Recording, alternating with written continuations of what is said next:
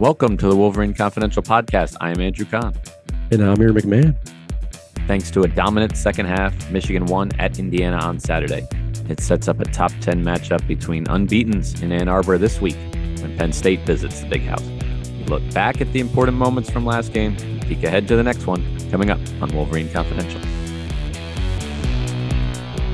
Hey, Aaron, good to be talking with you here Monday morning, October 10th. Uh, how, how was your weekend in Bloomington? Uh, it was good. Uh, IU is always an interesting trip because there's one way in and one way out from Indianapolis, one road basically, mm-hmm. and there always seems to be construction on that road. Like I feel like I've made the trip like four times now, and every time there's like the construction just moves further down the road. Uh, but sometimes it's gonna be a pain in the butt to get in. But it was fine. IU's a fun place. It's a uh, it's a unique, um, like unique part of the Big Ten. Uh, but it's always it's always it's always a fun trip. You've uh, haven't commented on my attire. I always, uh, perhaps you're being merciful or just didn't notice. I don't know. I always, I always do try to wear some Mets gear the day after the season ends. You know, you're kind of in mourning or whatever. But again, this isn't Mets confidential, but just disheartening end to the season that had so much promise. I was trying to be nice, but yeah, the fact that they won, didn't they win 100 games, 101, whatever? 101, tied for first for the division, but lost the tiebreaker. Yeah, lose the division race and then go out in the first round of the play on the wild card round. Uh, not not good. I, I can't imagine folks, well, at least Mets fans in New York, are aren't, aren't too happy. We're not, but Michigan football they are undefeated. But but let's start with really the most important thing because it was it was bigger than football. Uh, it was Mike Hart collapsing on the sideline. Uh, you know, watching on TV, you knew someone had gone down. Um, I think I think at one point on the broadcast they say, "Oh, it's a staff member, it's a coach," but they didn't know who, and and it's just it was a scary thing um, to see. You know, then Mike Hart, you know, face, and he gets taken off on a stretcher. Eventually, we learned, you know, he had a had a seizure and, and stayed overnight in the hospital. We'll have uh, more updates uh, after we talk to Jim Harbaugh this afternoon in Ann Arbor. But um, yeah, what was it like being there? What was kind of the the reaction in the stadium? Yeah, it was it was eerie. Uh, it was quiet. Uh, like you, we didn't really know what who it was at the very beginning, just because the way it kind of happened. It came mm-hmm. after Indiana's first touchdown. It kind of in between the commercial breaks, and that you're not necessarily staring at the Michigan sideline. Next thing you know, you, you see someone running across the field to to get to get a cart, get a stretcher, whatever the case may be. And then at that point, Michigan had kind of circled Mike Hart on the, on the sidelines. You couldn't really tell at the beginning who it was. Uh, the radio broadcasters folks were saying they thought it was a staffer, uh, but we legit, legitimately, at least from the press box, couldn't see. Uh, so like like many folks, you know, watching on TV, you, you, know, didn't get a good glimpse, and you really didn't know until it was until you saw Mike being taken across the, the field. But yeah, it was quiet Memorial Stadium, real eerie.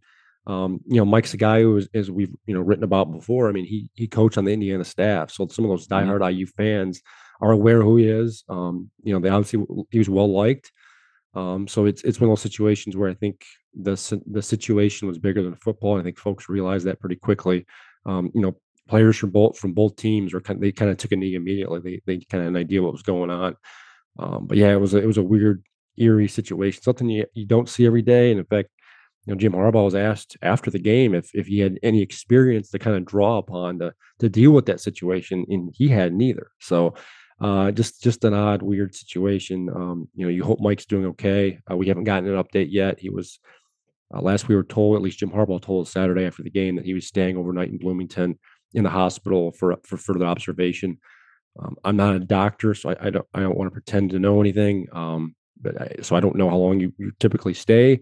Uh, but we do anticipate getting an update from Jim and, and the Michigan staff here uh, Monday afternoon, and we'll have we'll obviously updates afterwards at mlive.com slash Wolverines. Yeah, like like you said before coming, you know, returning to his alma mater last year, before last season, uh, you know, he was on the Indiana staff for four years, so those coaches know him very well. Uh, he happened to be one of the two assistant coaches uh, that was that we spoke to uh, this week leading up to the game. Um, you know, I wrote about him and his relationship in particular with Blake Corum and these other running backs, and um, you know, you saw that watching on TV. You you you saw the emotion uh, out of the running backs in particular. Um, you know, uh, in that moment. But uh, so you know, hoping hoping for the best for for Mike Hart. Uh, as, as, for the game, uh, Aaron, what did you make of the first half? Because uh, much like many games this season, including uh, we discussed the, the, Iowa game the week before, Michigan's first drive was was a masterpiece. This one was, you know, a masterpiece that was uh, completed much more quickly than the Iowa one. Um, you get a 16 yard completion on the first play, uh, two more passes, uh, move the chains, and then uh, Blake Corum breaks off a, a 50 yarder, which I, th- I thought was a touchdown. Like I was watching with my my brother and his family, and you know, he, he he's thinking that you know I'm an expert on Michigan football, given my job, and then I'm saying how uh, we did, we couldn't really hear very well, you know, kids running around, and I'm thinking that Corum scored on the on the long run. It sure looked like he did. I never really saw a replay that proved he didn't, but whatever.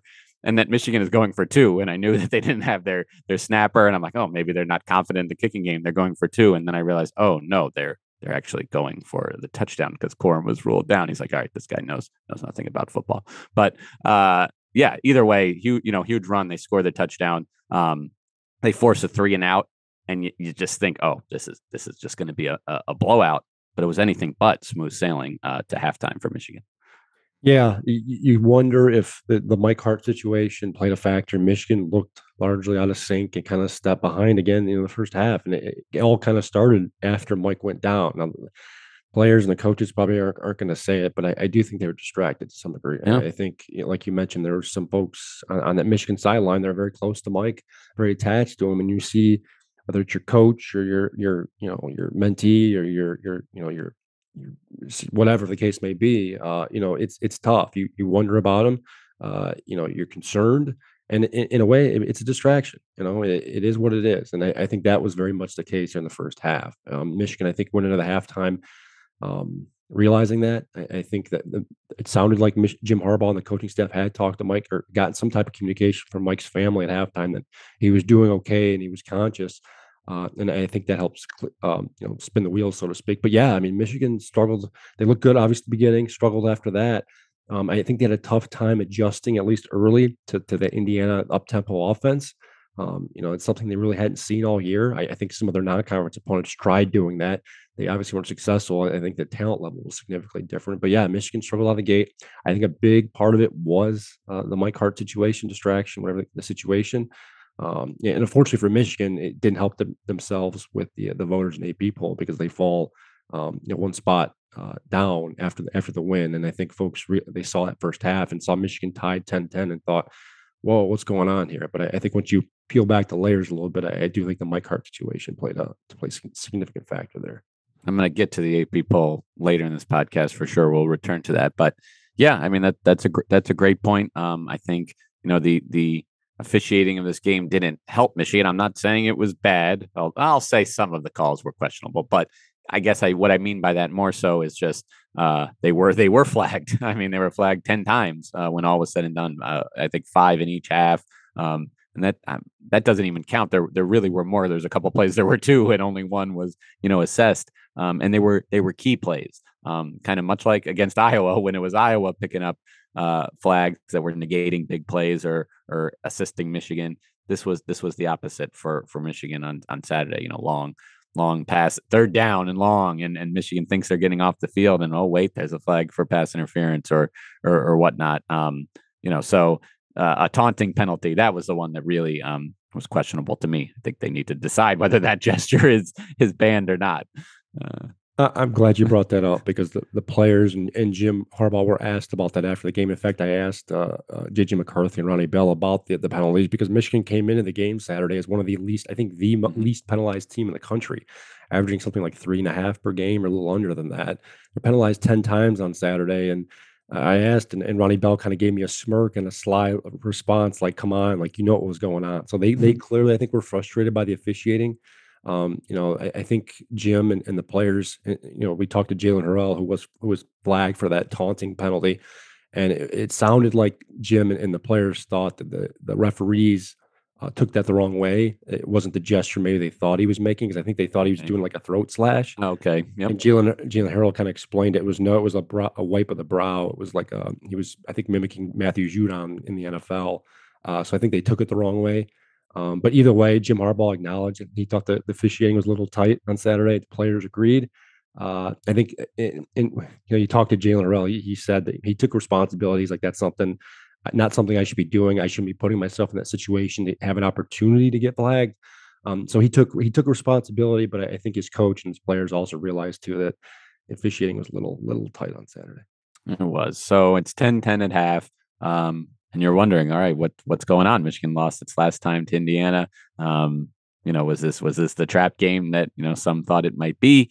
But uh, you know, Michigan forces a punt uh, to start the second half, gets pinned deep, real deep in its own zone. I think the drive started on the two, and then there's a false start penalty, pushed it back uh, another yard. Um, you know, they face a third and eight like right away. Um, but you know, McCarthy finds Bell, and, and Michigan is off and running. 98 yard touchdown drive. And it's not like there weren't some bumps. You know, McCarthy had his first interception of the season. Um, you know, Michigan, Michigan did have a, a few punts there, but the bottom line is they outscore Indiana 21 nothing in the second half and win. Uh, yeah, what what went so right for Michigan in that second half? Yeah, that first drive of the of the second half for Michigan is really the turning point. You mentioned them. You know, they got the they start the two right off the bat. They get a full start penalty against Blake Corum, and then two plays later, Cornelius drop Cornelius Johnson drops a wide open mm-hmm. pass. He probably could have went the distance for a touchdown. So there's two negative plays right there in the first three, and you're thinking, oh boy, here we go again. Uh, and then they turn the passing game. You know, McCarthy hits Ronnie Bell. He hits Andrel Anthony. We haven't seen a ton this year. Blake Corum rattles off a big a big carry. And then Cornelius Johnson kind of redeems himself at the end of the drive with the 29 yard touchdown pass. And I, I, think Michigan found its rhythm again. Um, but yeah, it was very much a different second half than first. Uh, the defense obviously picked up, they ad- adjusted really well. Um, Indiana punted, I think it was six straight drives. Um, and then there's, I think their seventh ended up in a turnover and down. So their their defense really adjusted. I mean, they were able to get to the quarterback pretty much all game. Mm-hmm. Uh, you know, team I seven sacks, I think ten TFLs. Um, you know, eh, you know, Indiana's offensive line isn't great. In fact, they just fired their offensive line coach yesterday after the game. Um, so obviously they weren't playing playing particularly well from protection standpoint. Obviously, you saw that Michigan was able to get to the quarterback. Now, part of that was because Bazelak drops back and throws so much. I think so the opportunities are there to get those. Um, but I think this was very much a game that Michigan needed defensively. You know, we talk about the pass rush; it has improved in the last couple of weeks, but in a way, this is kind of their coming out party. They they played very well. They were able to get to get to Bazelak quite often, uh, and they really clamped down the second half, and that gave Michigan the opportunity to, you know, obviously not only take the lead, but but pull away. And it was a it was a tale of two halves. I mean, they played much better in the second half. They looked a little bit better, um, just from a rhythm standpoint. And I, I, do think that halftime kind of a refocus, readjustment, uh, you know, was was key. I don't, you know, I don't think certainly Michigan coaches in particular will celebrate, uh, you know, someone else losing their job. But in in a in a way, it is a cruel way. It is like a nice feather in your cap. That's how good and dominant you were that you you got their offensive line coach fired. As you say, seven sacks. Uh, the rushing yards for Indiana were were horrible, but you know that takes into account those sacks. But but without those, it was still 18 rushes for 80 yards. That's not much. And you know, Bazelak was right on his season average of 49 pass attempts. Um, you could see how they even they would even try to basically throw four running plays, you know, these these just quick screen passes just to try to get pick up a few yards and, and take pressure off their their offensive line. Um, so you know, Michigan was tested as we expected, and you know, for the most part, they they held up, and that was that was the difference uh, in, in, the game. Um, you know, we thought going in uh, that JJ McCarthy could go off in this game, and in, in a way, he did. I mean, he finishes with 28 completions uh, 304 yards. Those are both career highs by by a lot. Uh, three touchdowns. Uh, he did have three touchdown passes versus Hawaii, but you know in the in the four other games combined, he had three. So this was this was a big step up uh, for him. Um, you know, did have the first interception, but you know, overall, I thought McCarthy was you know kind of as productive as we thought he could be. He was, and, and Jim acknowledged after the game. He he he seemed to suggest that quarter, you know, developing quarterbacks like hitting the 300 yard passing mark threshold. I didn't know that was a thing, but apparently it is for mm-hmm. Jim uh, in, in in JJ's development. So he was very happy with JJ's game. Uh, decision wise, he was he was pretty good. Uh, he did have that one pick, his first of the year, in fact. Um, but yeah, he he was very good, very clean. Uh, you know, when they needed points. Uh, they got him. You know, those two touchdown drives, you know, beginning of the, of the game and the beginning of the second half were so important. A lot of those were, uh, you know, able to to happen because of JJ's arm and not only that, but his rushing ability. I mean, you, we saw his legs a little bit more this week. Uh, four carries for 26 yards. He picked up a couple of key first downs. Uh, so I think he's starting to kind of come into his own. You know, and he, he, I think he needed a game like this where he could, um, you know, throw for some yards and and use his legs and kind of play freely. Uh, and, and, we saw that. Uh, so it was a very good game. You could probably make the case maybe it was his best game of the year. Certainly statistically it was.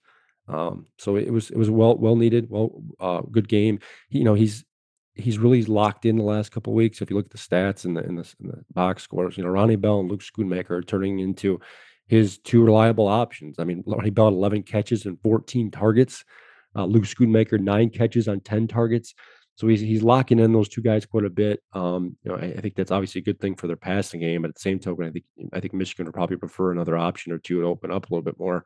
Uh, nonetheless, I mean JJ's JJ's been very good. Uh, he's He didn't have Roman Wilson in this game. I'll that is that true. Out. That is true. Yeah, Roman did not play. I forgot about that. Uh, yeah, he was held out, did not travel with the team. I, I don't know how much longer he's going to be out. Mm-hmm. Uh, there were reports that he may have been concussed last week. Jim Harbaugh seemed to suggest that last week, but I, I don't know if that's the case. I don't think it was as, as drastic as that. None, nonetheless, yeah, he was without Roman Wilson.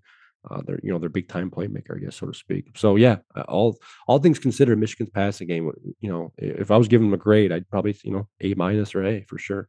Yeah, no, but I think you're absolutely right about about his his top targets, and I don't know why not. You've got you've got your you know your number one guy, you've got your big tight end guy, and then when Wilson is out there, you know he's that speedy slot guy. I mean, I think this team that the next step to get to that their offense is elite, but to get to truly maybe national championship level, it, it it'd be cloning Ronnie Bell. You know, having a second guy like that, uh, you know, is is and some teams do, some teams do. So I'm not I'm not asking for for too much here. It's but they that second guy because we talked about it last year when Bell went down, who would step up and be that guy, and it just it never it never really developed. They didn't need to. They you know ended up being a, a really run heavy team, but um, that that is really the next step for for this team is getting that second guy. But in the meantime, it's clear you know McCarthy's gonna gonna lean on the the guys he does trust. Yeah, and uh, speaking um, of the run game, I'm Blake Corum, another 100 yard rushing game. Now he had 20, he had you know 25 yard, 25 carries to do it. Another scored another touchdown. I mean, he's I think third in the country right now, and or second in rushing touchdowns. I think top five in, in rushing yards. So he's still near the top of the of the of college football right now rushing. They continue to lean on him quite a bit, as I mentioned, 25 carries. Don Edwards' workload imp- in, increased a little bit. Um, seven carries this week, only got 15 yards out of it. He really struggled, I, I thought. Um, but yeah, Blake Corum, as long as he can stay healthy, uh, and, and, Michigan's offensive line can keep it together. It sounds like they're going to be without Trente Jones here, right, to starting right tackle for the next couple of weeks at the least. Um, you know, Michigan, I, I think is a better offense than it was last year. Yes, the running game was fantastic. Probably was a little bit better last year because they kind of had at least when they were healthy with with Hassan and Blake. Um, now it's kind of a, been a one one guy deal, so to speak. Mm-hmm. But the the passing game has picked it up. You know, Erick All being out hasn't really affected them too much. Luke Schoonmaker's picked up uh, greatly. Ronnie Bell's been kind of what we expected him to be, and then some. And the Cornelius Johnson's kind of filled in the cracks, so to speak. So yeah, it would be nice, I think, for to have one more, um, you know, breakout receiver. Uh, Andrel Anthony's been getting more of a workload the last couple weeks. Uh, we'll see where that goes. Um, but yeah, you got you got like where, where Michigan's offense is right now. Okay, I want to look ahead a little bit to this Penn State game, but give you an opportunity. Was there anything else from from this Indiana game uh, you wanted to mention that we didn't get to yet? Mm, no, I, I thought the the defense played well. It was interesting. Indiana seemed to be attacking DJ Turner quite a bit early in the mm-hmm. game. He was, think he got beat on one long deep pass ball, and then he got flagged for interference. I thought that was interesting. Uh, but now the defense, I think, is getting better. I, I, you know, if you look at the statistics, they're they're top five almost in every cat, certainly top ten almost every category across the board in college football right now. Top five in points allowed and yards allowed. So this defense is certainly playing eleven man football. I wrote about it earlier today on mlive.com, but you know, it was something Jim Harbaugh was touting in the offseason. And I thought maybe some of us thought he was, you know, being a little hy- hyperbolic. Um, he thought maybe this defense could could be better than it was last year. He, while acknowledging they didn't have the stars maybe they had last year, that he thought they could play more as more of a cohesive unit. And I think by and large they've done that. Eh, you know, there's six games in. I, I, granted the competition hasn't been great. Um, they've certainly stepped up to the plate when needed, especially in the second half. It was Maryland game, uh, Iowa, uh, at least in the first half, and then uh, the second half here against Indiana. Certainly a bigger test this coming week, but uh, defense is playing pretty well. Yeah, so that big test would be in the form of Penn State five and zero. Oh. Uh, they, um, you know, bouncing back from from a shaky season last year. They're ranked number ten uh, in both major polls. Michigan, as you mentioned, did did fall in the AP poll to five. Uh, they held at four in the coaches poll. I intentionally did not check to see your ballot because I want to just ask you about it here. Did you where'd you have Michigan last week, and where'd you have them, you know, today? Yeah, I had them five last week. I had them five again this week. I've had them five Okay. for a couple of weeks now. I've had, I think, Clemson ahead of them. Uh, I think in a head-to-head matchup, I just think Clemson's probably a little bit more talented team. I was uncertain about this Michigan defense. I'm starting to come around. Um, certainly, a win over Penn State on Saturday would probably push me to to pu- put them back probably four, maybe three, depending on what happens ahead of them. But no, Michigan's been five now for for a few weeks. Um, okay, so yeah, you kept them there. That's fine.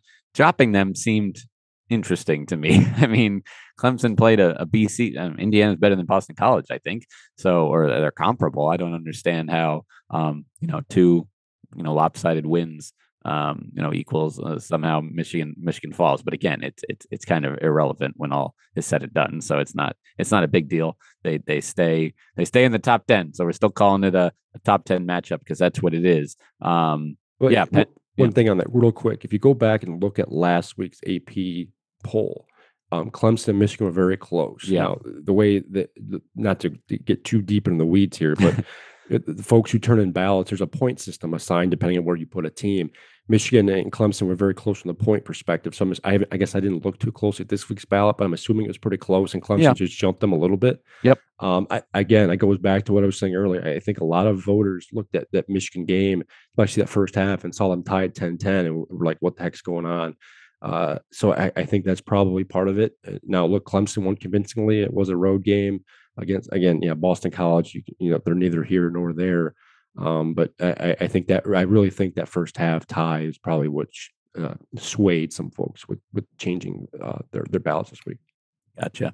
Um, so yeah, this this Penn State team they couldn't really not run the ball at all. Um, last year is a big problem. So you know what did they do? They went in, they went and got the number one running back in the in the country uh, as a recruit, and you know added a, a second freshman who was was another four star. Um, and yeah, their running back, their running game has improved greatly as as a result. Um, I mean, this one freshman, Nick Sing- Nick Singleton. Uh, I mean, he's at he's at seven seven point three five yards per carry. I mean, that's that's significantly better than than even Blake Corum um, this year. So uh, he's been he's been explosive. Um, you know, Penn State was very sloppy two weeks ago uh, against Northwestern, but still won. Um, they won at Auburn. Um, they won a nice uh, uh, tough game in the in the Big Ten to open the year um, at Purdue.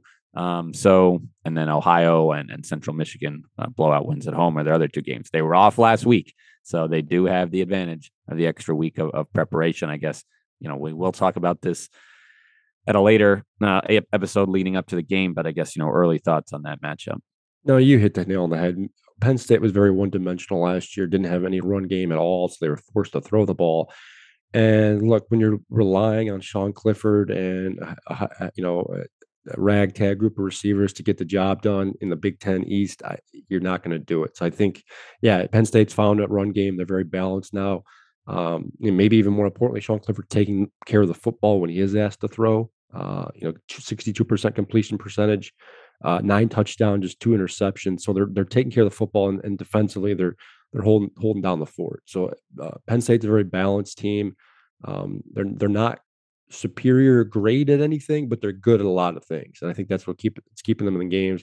Like Michigan, they haven't really played uh, too difficult of a non-conference schedule. Um, actually, they went down to Auburn and won, didn't they? Yeah, that's so yeah, I guess Auburn's you know having somewhat of a down year, but yeah, yeah, I think it's similar and for both teams in that you know they have they have you know impressive you know road wins, but Auburn you know like like Iowa, I mean they're just they're they're not they're not having a great year, so it's like thi- this is certainly the toughest test for for both teams to date.